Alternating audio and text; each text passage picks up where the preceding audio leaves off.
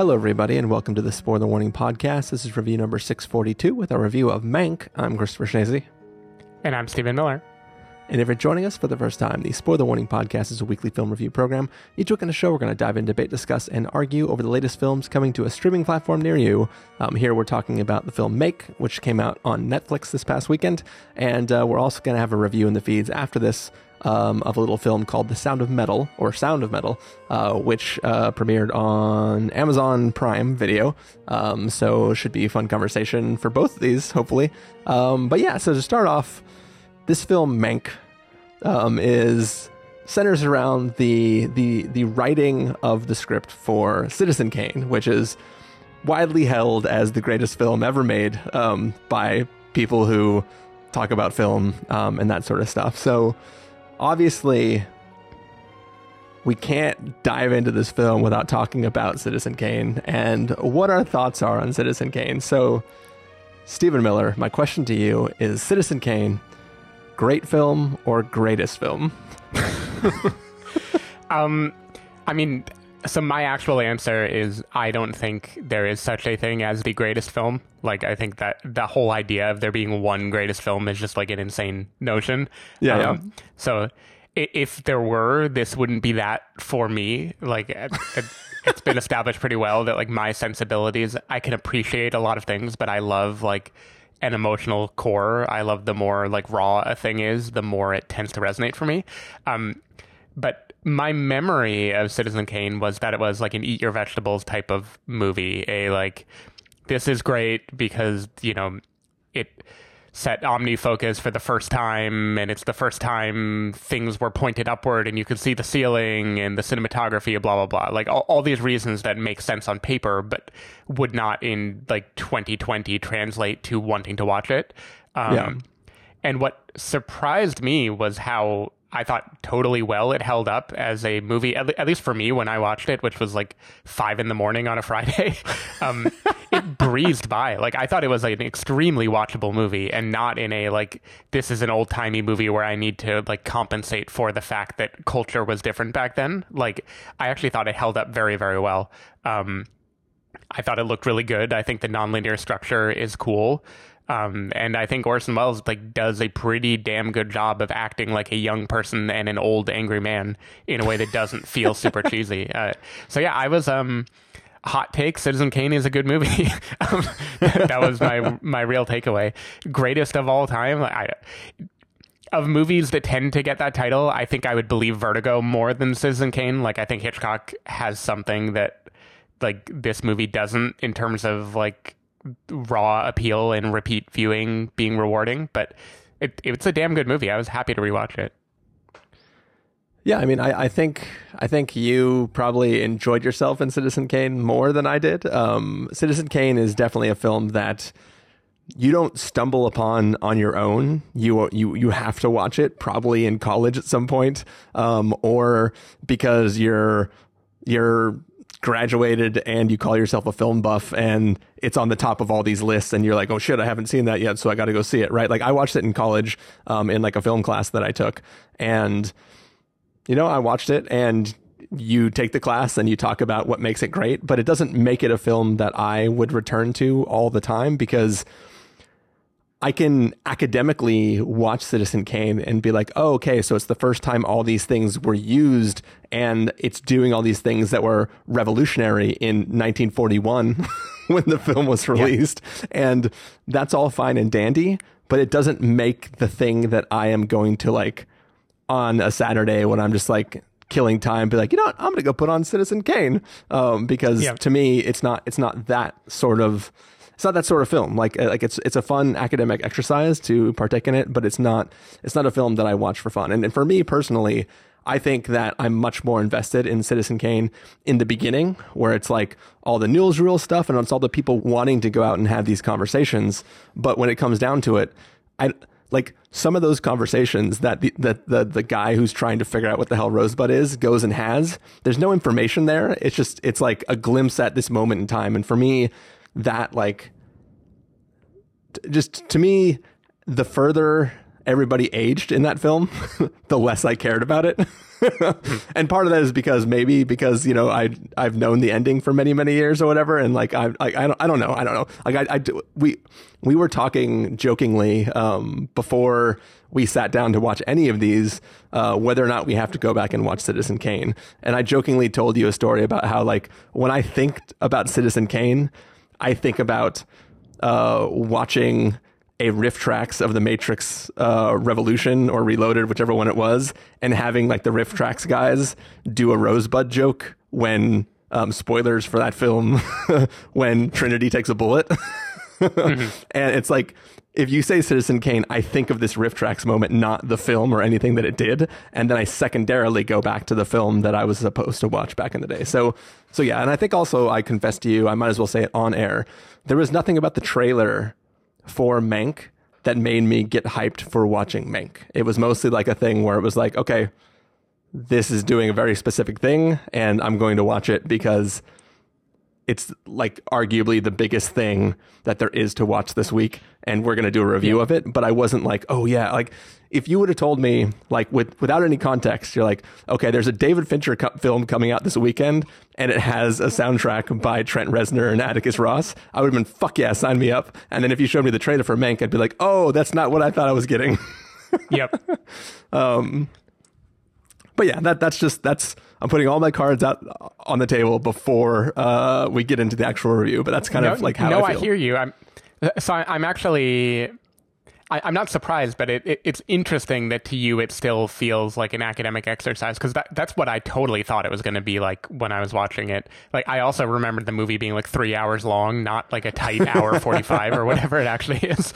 Um, but like for me, I feel like it isn't just a snapshot into what was revolutionary in the 1940s. I feel like to get the kind of like moving camera and like clever transitions where like parts of the scene fade away and then others fade away later and stuff, you would have to jump forward into like way later in time. Like I feel like I feel like this movie was doing things that it took like decades for filmmakers to feel confident enough to start doing again. And maybe yeah, that's more because Orson Welles was just such a like brash young dude making his first movie and he was like, fuck it, I'm going to break all the rules. And then, you know, we had another 20 or 30 years where most of the rules weren't broken again for a while. Yeah, yeah, no, and, and, I and I see all that and I can appreciate it, but it's like it's hard to it's like for, for instance, when the Matrix did bullet time, right? It was like holy shit bullet time is is ridiculous right? Like this is really really cool. But how many times was bullet time used? All the times it was used it was just neo like going backwards or neo and smith jumping at each other. And when you look at those scenes now you can appreciate it for how revolutionary it was at the time. But those scenes aren't like the other stuff, like the other wire fu that's happening, is way more impressive than the the four seconds of film that are bullet time. Right? It's just a thing right. where you, those don't stand out the same way they did at the time because your brain broke the first time you saw it. But now, like everything is done with virtual cameras and fully CG doubles and like all this kind of stuff, and that technology is getting better and better and better, so that some of these things can be incredibly impressive. And it's just when you see the things that only exist now because of Citizen Kane you're still seeing a better execution of that because they have the technology to execute it better, right? It's it's just I don't know. It, it's a thing that like I can look at it and I can appreciate it, but I take it for granted now because I've had so many years of film since that film came out that I'm like, yeah, seen it. yeah, and even you know, The Matrix wasn't the first to do bullet time. It was actually a video game called uh, Citizen Pain. that was a good, that was a good joke. Nice. But I think Max Payne actually came out the year after The Matrix, so it wasn't yeah, yeah. that good. Yeah, well, now that everybody's turned off the podcast, um, what do you say, Stephen? We get into our review of Mank. Let's do it. We're going to take a listen to the trailer for Mank, and then we're going to come back and give you all a review.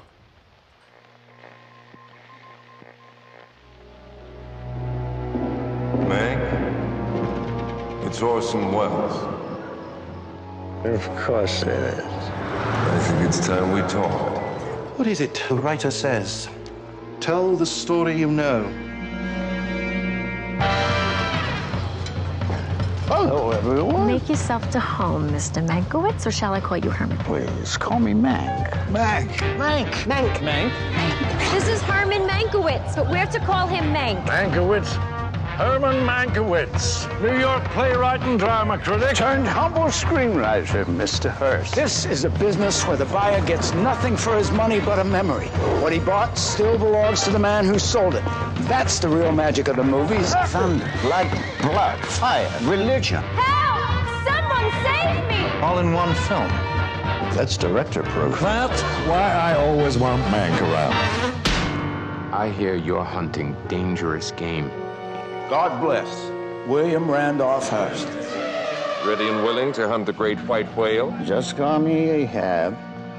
Do come in. At this rate, you will never finish. You said 90 days. Well, said 60. I'm doing the best I can. I've put up with your suicidal drinking, your compulsive gambling, your silly platonic affairs. You owe me, Herman. Who do you think you are? You're nothing but a court jester. What I want to know is what you think of it. It's a bit of a jumble, a collection of fragments that leap around in time like Mexican jumping beans. Welcome to my mind, old sock. Him, I get. But what did Marion ever do to deserve this? It's not her. Not all characters are headliners. Some are secondary. You pick a fight with Willie, you are finished. Mayer can't save you. Nobody can, especially the boy genius from New York. I removed any distraction, eliminated every excuse.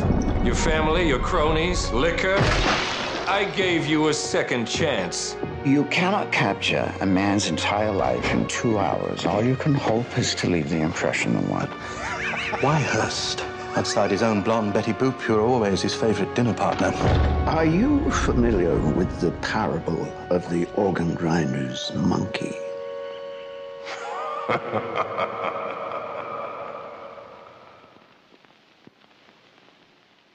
All right. So that was the trailer for Mank. Um, it is basically the story of uh, a period of time in Hollywood in the 1930s when Herman Mankiewicz was writing uh, Citizen Kane. And it's sort of his view of Hollywood and the current state of it and what's going on and how he used that to form um, what would become the story of Citizen Kane. Stephen Miller, what did you think of Mank? Uh, so Mank was one of those movies that I really enjoyed watching and I thought was technically very impressive, but it didn't have the sort of emotional core that that I am looking for. That usually I try to build up to that kind of summary, but I feel like it's easier to just say that up front. Like Mank Mank is very different for a David Fincher movie and it's also different from like the ideal Steven movie uh, to review, but it, it did give me a lot to chew on, and I think watching Citizen Kane before it helps a lot in just like putting yourself in the mindset of that world and what that era was like. Um, especially for me, I watched Citizen Kane and then I went on like a Wikipedia deep dive for like an hour after watching it. And then the next day I watched Mank. So like I had done this whole deep dive about William Randolph Hearst and like the disputed authorship and all of that. Uh, all of that fun stuff. Um, Yeah. So the good. Uh, first, Gary Oldman is great. Um, it it kind of blows my mind every time he does one of these transformative roles just how much he is able to like become whatever character he has to be like in this case he can be a new york jew and like you don't even notice that he's british gary oldman and he's not even changing the way he talks all that much but, But like what, it- what, if, what if he had to play a role where the character doesn't mumble?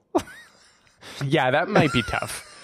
At this point, I don't know if I've heard him enunciate in in many years, but I think he might still have it in him. Um, but but yeah, I mean he he's great and absorbing in this movie as a kind of like not totally misanthropic. Like at least the, in the movie, Mank has certain principles, but he's certainly happy to self-destruct and be very like sarcastic and wry in his way toward those principles. Like he isn't trying to be a friendly guy, um, which again kind of fits with other roles he's played over the last few years. Um, I think the the fun of the recreation of 1930s Hollywood is really really cool, and this is coming from someone who I am no buff at all about like Hollywood in the 30s or 40s. Like I don't, I would not catch most of the movie references. I don't know a ton about like pre-code film before that. Like I, I'm not that kind of buff, but I feel like the period recreation is like extremely impressive and very fun to watch. Um, and the bits that surprised me, like I was expecting it to be a fun period piece and a recreation of old timey Hollywood and kind of a. It isn't like Hail Caesar, which is clearly a love letter to Hollywood. I think this is closer to like a hate letter to Hollywood. This is like all the terrible things about Hollywood in that time and very little of the glamour, but there's still an enjoyment of it because the movie is like Mankiewicz is, which is like he can hate a thing and it's still very like enjoyable and almost loving, like watching the way he hates it, particularly like the way he is clever as he tears it down. And that, that's what I feel like the movie is for Hollywood too. Um, what I wasn't expecting was it to tie in politics in a way that is, I think, very clever and very modern day in like the story of like Upton Sinclair's race for governor of California Yeah. and like how he's painted by the you know the late 30s early 40s version of fake news media um like that all I think is very, very clever, and that is not in a like Wikipedia description of Citizen Kane. Like that is almost certainly a that that election really happened. The idea of that being why Herman Mankiewicz wrote Citizen Kane, I think, is a total fabrication from David Fincher, and I think like a really clever one. Like it ties the story together in a nice way, where it's about like disillusionment with Hollywood and how being the being the dream factory can also make you be evil, right? Right? Can make you be self-absorbed and only craving power and like the terror of the power that you get when you control the media. Um, so I, I- felt like that was a really fun surprise. I, I had no idea that was going to be a part of the movie, and it wound up being like a pretty major part, at least of of their version of Mank's motivation. Um, and yeah, I just think all the side actors are really fun. Uh, Tywin Lannister, he, he's a great William Randolph Hearst. Um, I was really a big fan of who the character who the actor who played Marion Davies, and I didn't realize until going to IMDb that it was Amanda Seyfried because Yeah. she like does totally become that Betty Boopish type character. Like she does not remind me of the actress at all. Um, yeah, I don't know. I, I, I could go on, but I, I want to hear what you think first. Basically, it's a movie. I don't love this movie, but I found it very enjoyable.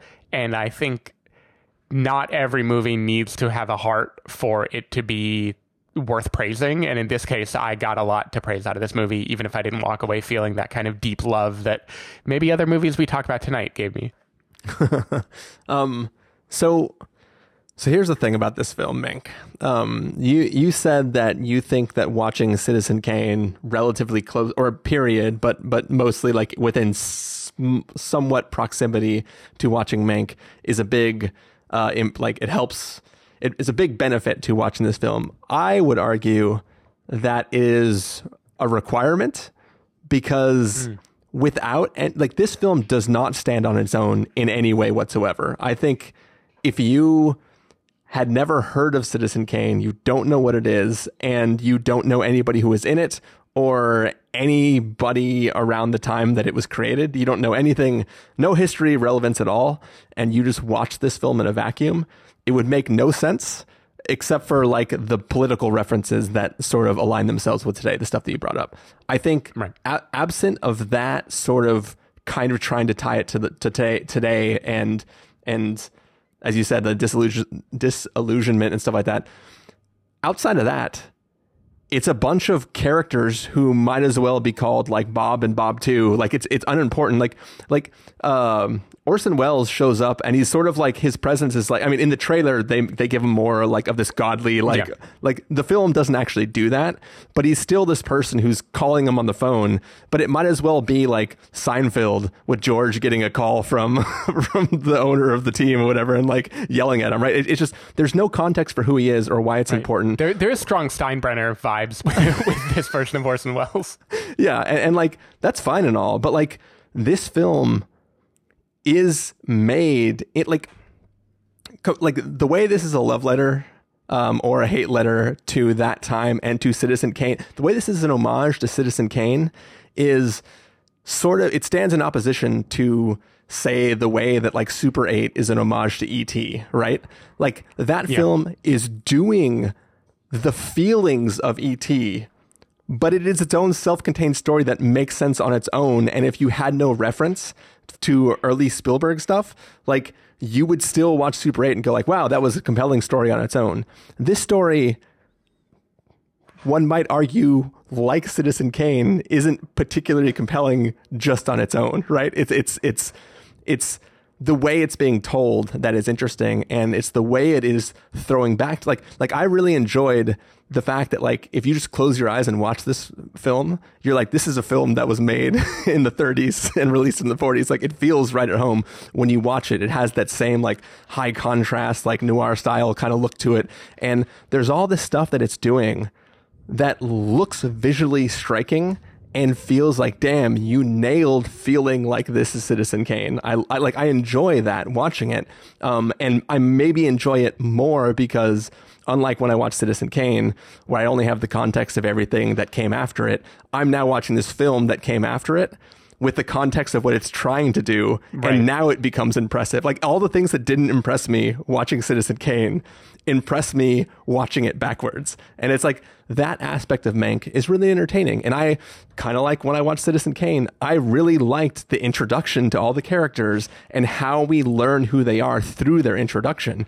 But the longer I sit with them, the less I care about them because their their plight in this film is not that entertaining to me. Like, this isn't a guy who has an idea and fights hard to be able to write a script. It's a guy who is an alcoholic who has a bum leg and he's already been hired to write the script. And we're just seeing him hang out in his Airbnb while he writes the script and flashes back to these moments in time that shape how he's writing these characters. And every time we get a new scene, I'm drawn in. And every time I'm like getting introduced to new characters who are all like oldie time characters, I'm excited and I'm drawn in. And then every time I flash back to them later, I, I, I don't I just don't care as much because the only thing like the the the char- the character of William Randolph Hearst like he everything about him that is anything at all is just a reference to Charles Foster Kane, right? It, it's he his zoo on his own property and like all these things. Like basically, it, it, it's you're watching a film be reverse engineered in a film that is reverse engineering the Yeah. film. Like it, it's the cyclical, cyclical loop of watching a film of a filmmaker aping a film that he's trying to homage. But everything is only there because it, it, it what it this film is a time paradox. That's what it is. No, no, it is. Well, well, and it, like an example of the paradox is a thing I was wondering when watching it is I wonder if the the actors David Fincher cast to play certain people, particularly Mayer of MGM, um, if he cast them to look like the real people, or if he cast them to look like the Citizen Kane characters that he's implying Mankiewicz wrote Citizen Kane to skewer them over. Yeah. Um, and that's like the kind of loopy paradox. Like, I have no idea. I have no idea because this movie gets to come from the future and back project here is the real world that generated Citizen Kane. And whether it's true or not does didn't even really matter to me anymore. Like it became that kind of loopy homage where it didn't really matter what what the reality on the ground was or not. Yeah. Yeah. It's just, one of those things where like I can't watch it and I can't like I kept thinking what would happen if you just like I assume that lots of people are going to watch this this weekend or did watch it this weekend and it's going to rise to the to the top of the charts, the little top 10 things that are being watched on Netflix. And there will be people who will watch this with no context for what Citizen Kane is or when Citizen Kane is and they're just going to be like, "Oh, cool, I'm going to watch this new black and white David Fincher film." And they're going to be so lost and this film cares not whether you know what it's talking about. It's just doing its thing. And it's like there is nothing there other than the reference. And like that sort of blows my mind that this is a film that is purely at it like this is distilled reference to a thing and a time. And if you don't if you don't know what that is, this film doesn't care if you're even interested in its characters because it's too busy showing off at what it's doing. So what, what's interesting is I can't agree or disagree with that because I didn't give us the chance because we both did our homework and watched Citizen Kane right before watching this movie. Yeah. I want to say it, I would have lost something from not having had Kane fresh in my mind. I don't know if the movie wouldn't have made sense to me. Like, so here's the thing: the the synopsis of this movie is mostly a lie. Like, and the way the trailer pitches it, it, it is all selling it as if it were about the contested ownership of the script for Citizen Kane and like the the fight to have Mankowitz's name on the script. That is not what this movie is about. That shows up like 20 minutes before the end of this movie as like, Yeah. a, by the way, he wanted his name on it, and oh, he got his name on it. You know, like that- this movie does too, not it- care about that at all. It's liter- it's literally s- spoilers for Mank slash history. it's basically he's hired to write this without credit because I guess that's what you do in the theater world is you just write shit and the theater group um Yeah. get, buys it and then they make it and then you don't get credit. And he writes this thing in 60 days and then shows it to a bunch of people and they all say that's the greatest work and he's like shit I'm not going to get credit for this. and then like how like yeah, it's just it, it's it's it's just funny that he's like right at the end he's like, "Oh, and uh what about credit?" And then him and Orson Welles yell at each other and then he gets credit. Like Yeah. And- yeah, like like the movie does not care about that part, and that's why I feel like what it is really about is the. I mean, this is going to be very pat and obvious or whatever to say, but the movie is doing what Citizen Kane is doing, where it's starting at the end and then it's like fading back over time in a way that isn't totally linearly, like dropping into his past and using that to try to paint a portrait of how Mankiewicz became who he is at the moment. Like, how did he become this angry drunk guy that wants to write this story? Um, I don't know how that would play if I hadn't seen Citizen Kane before. Like, would I just take this as the story of an author and the things that drive him? Like, I don't know. It, it's kind of impossible for me to say because I I have seen the movie. Well, Um, look, I think so- it would still be entertaining. I don't know that it would make sense, but I think it would still be entertaining. Yeah, yeah, it would be entertaining in like the I don't know where this is going or why it's going sort of way, but like like the characters are still interesting people. This time is still an interesting time, but it's like the stakes are weird because you don't know what they are. Like for instance, if characters randomly start stopping dropping by his house and going like, "So I read your script. Uh is this me?"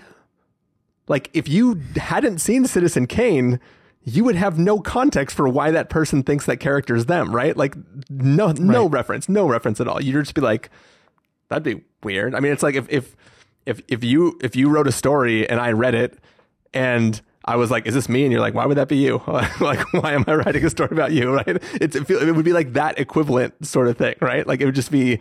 Mm-hmm. It, it just feels like the that that character can only think it's them because they know who they are, and we only know who they are because none of us, well, none of us on this podcast were alive when this film was being made. But like the only reason that character knows who they are is because they're the character, not the actual person that character's based off of. So we are living where this film has to tell us who these people are, and because we never there is one moment we see Gary Oldman dictating to the I don't remember exactly what her job was titled in the film, but like the the Yeah, woman who's Lily like Collins, Phil Collins' daughter. yeah. So so she is like transcribing as he's dictating.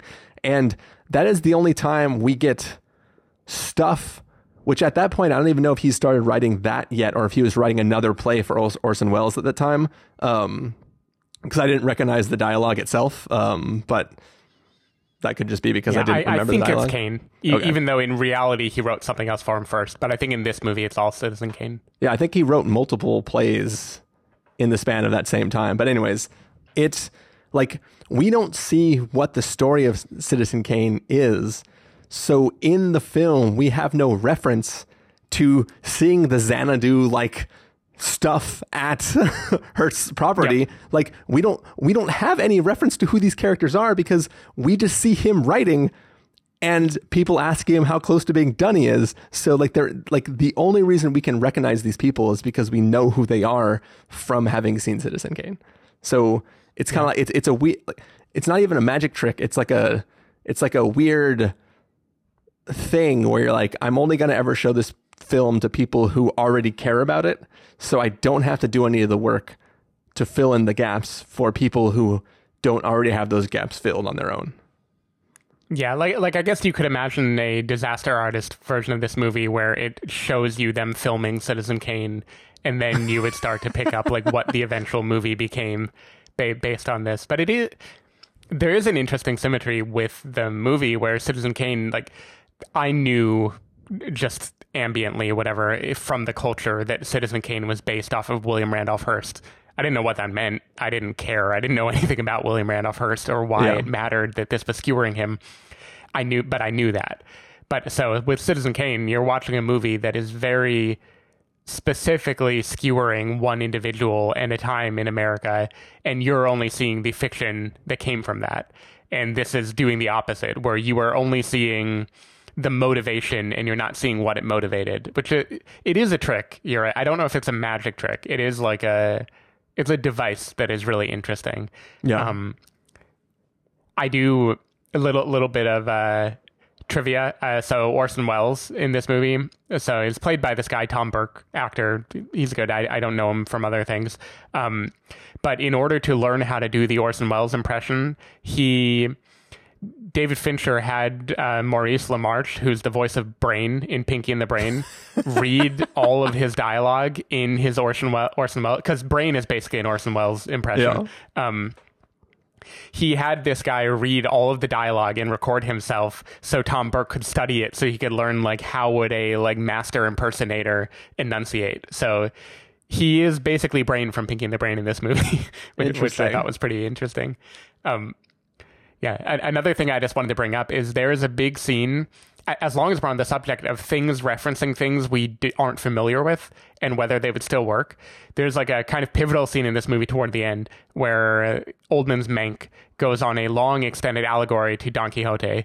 Um, in the presence of William Randolph Hearst. And he talks all about the story of the man from La Mancha and all the things that happen and the sidekicks, like his troll sidekick and all this stuff. And even though I've never read Don Quixote, I do not know the story of Don Quixote. I thought that scene was brilliant. Like I, I loved that scene. And that is the same kind of magic trick it's pulling off where like I don't know the reference exactly, so I should not care whether it is sticking the landing in comparing these things, but the like the energy that he brings to that argument fills in the gap for me. Like I like I don't know why it completely works for me. But the difference is in that scene, he is telling the story of Don Quixote, right? Like he is like Yeah, but drunkenly in his Gary Oldman slur, like I didn't catch the story of Don Quixote in that. but but you are you are watching him tell an actual story and then you're trying to figure out how that story applies to the scene that he's currently in, right? Like that's what you're doing.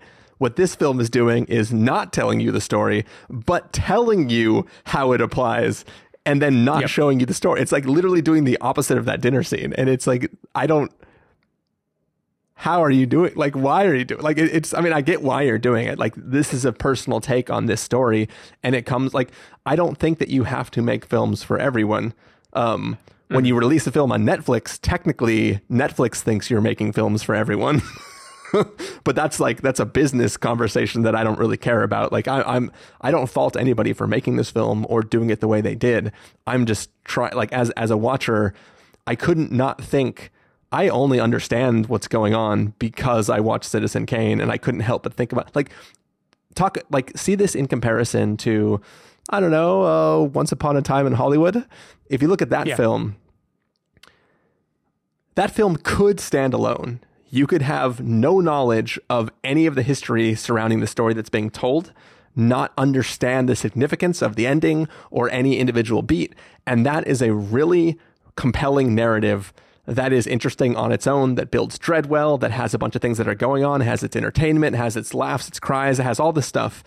And then on top of that, if you know what it's drawing from, you know who Quentin Tarantino is, you know who he's cast in previous films, you know actors from other roles that they have played in unrelated material, it has all this extra stuff building on top of it. And it's like you get an extra joy that comes from it. This film is only that level of joy with a story that is absent from the context that you need to to to watch it. Mm-hmm. So, I guess the question is you are someone who watched Citizen Kane, so you do have the context. so how much does the fact that it wouldn't stand alone hurt your experience as someone who didn't have to have it stand alone? I don't know. that's the that's the honest that's the honest answer. Like I I enjoyed it. It's kind of like so, so we we this I'm, I'm going to give you an analogy that only is going to work for you, which is beautiful podcasting work here. But uh, great, love it. You and I enjoy um, dark beers, uh, really really heavy stouts, high alcohol content, and kind of like if you get a fresh like a, a, brand new stout that you haven't tried before, and it's like served, you know, it's draft. Uh, it's the first time you're trying a beer back before COVID hit. Um, hanging out in Mikkeller, uh, great ambiance. You pull up this beer, and you you can like see how thick it is. You're like, this is going to be the best beer I've ever tasted. And you take a sip, and it's you only taste it like on the outside of your tongue. Like you know what I'm talking mm. about? Like it's missing the middle palate, the thing. Right, that, it's a porter. Yeah, yeah. nice. But it, it, it's missing the body that fills out that full flavor palette, and all you're getting is like this little bit of outside and an aftertaste from it that is a beer that like as soon as it t- touches your tongue you're like oh this is amazing. And as soon as you've already swallowed that gulp it's gone instantly and you're like i don't know what's i don't, I don't know. That's kind of how i feel about this film. It's like the performances are great. The the the characters are all fun. I love the back and forth between them. I love watching herman mankiewicz do whatever it is that he's doing and just walk onto other people's sets and take it over. Like there, there's a scene where he's like he's kind of in the shot. I mean, he's not in the shot, but they're using her dialogue. Um, yeah.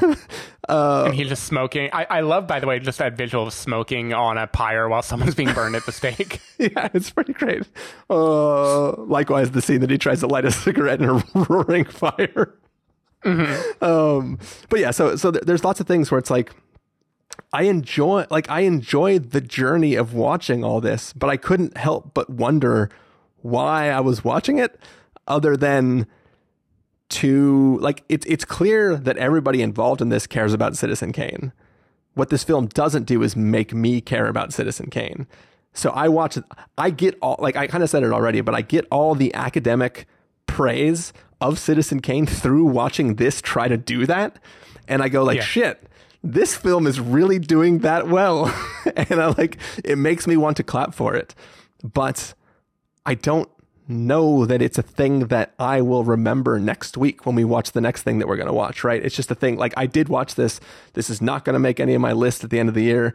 Um, well, who knows? There, like with the way things are going, maybe through process of elimination, it'll be a reverse list where it somehow makes it into the top 10 because there's too many other things that I drop off of it. Um, yeah, that's mostly a joke, but, uh, but yeah, I, I had fun with it. I don't, I mean, I I didn't expect to like it, and I enjoyed it. I enjoyed watching it, um, but by the end, I kind of was like, "Thanks for the history lesson."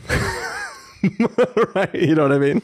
See, so so I'm going to take your drink analogy, and I'm going to do another drink analogy that will only really make sense to us, which is when we were in New York for Tribeca uh, a few years ago, we went to this brunch place oh, uh, so that had like amazing French dips. Um, and I had a deconstructed cocktail there where it came in two pieces, where one was like a scotch bit and another was this like spicy pickle bit. And you were supposed to take sips alternating of the two of them, and that would make the cocktail. And this movie pairs with another movie. And I think watching them back to back, it makes the total experience be something that one movie wouldn't do for you. And that is really interesting to me. Like a movie that is commenting on another one and they prop each other up. Um, and so I think there there is value to that that is I'm not going to say it's more than the sum of its parts, but it, it is different than the sum of its parts. And I think that that was unique and I, I liked it for that. I don't know if I've ever seen another movie that is so much about a movie before. Yeah. And there, there's a funny thing too that is that is kind of interesting. Like, I'm I'm going to continue to talk out of my ass, um, but why stop now? Um, so, Citizen Kane everybody now talks about it as the greatest film of all time. The year it came out, it won one single award, which is significant to the existence of this film, and that was for best screenplay. When people talk about Citizen Kane, they talk about it less about the screenplay and kind of more about what it was doing as a whole, the filmmaking techniques, how it did its transitions, how it did this and that. Like it talks about the filmmaking, not the writing Right. of the film. This is a film that is probably going to win technical awards and not win best screenplay. Mm-hmm. And it's just funny to, to see like this cyclical loop will continue. Um, That that is funny. that that is a funny thought. Though frankly, I don't know what is going to win best screenplay this year, so it has a shot. Oh yeah, true. True. I mean, it's, it definitely can't rule it out, but it's just kind of funny that that like just the way that has worked. I think this was also a script that David Fincher's dad started writing like Yeah. many years ago and he finished. So even even in the making of this movie there's this interesting like generational history thing happening. yeah. Cool. Um. So shall we do the difficult job of actually trying to give a verdict to this film? Yes. All right, Stephen Miller. If you were going to say must see, a recommend with the caveat, a wait for rental, a pass with the caveat, or a must avoid, what would you give it? this is a movie that should be recommended with a caveat for me, but by the sheer power of the technical skill involved in making it and the fun I had watching it, it became a must see. I think it does not, as far as I'm concerned, have a heart. It doesn't have that through line that I almost always want. It doesn't have the body of the stout, you know, in in your analogy.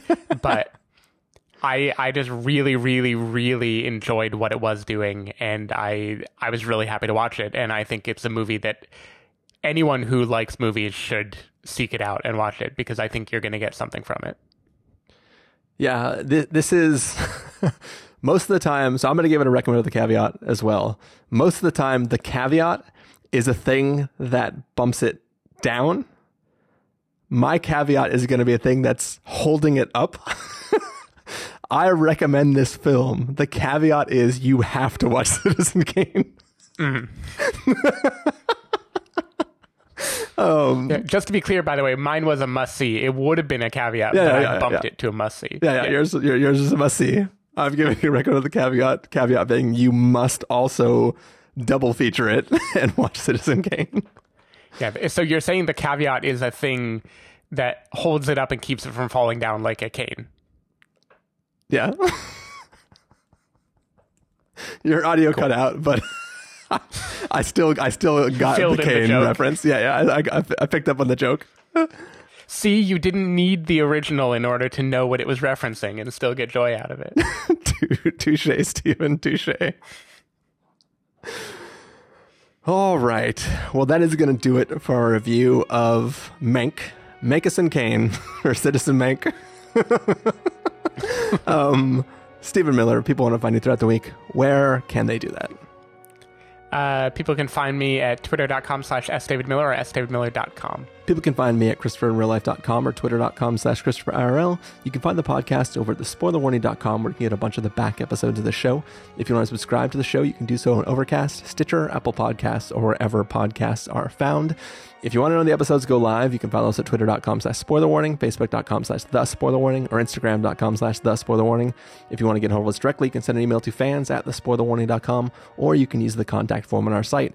Music for this episode will come from the soundtrack to Mank, so hopefully you are enjoying that. Um, yep, we have to go uh, take off right now and hopefully keep our hearing as we record a review of Sound of Metal. So see you then. Bye. Bye.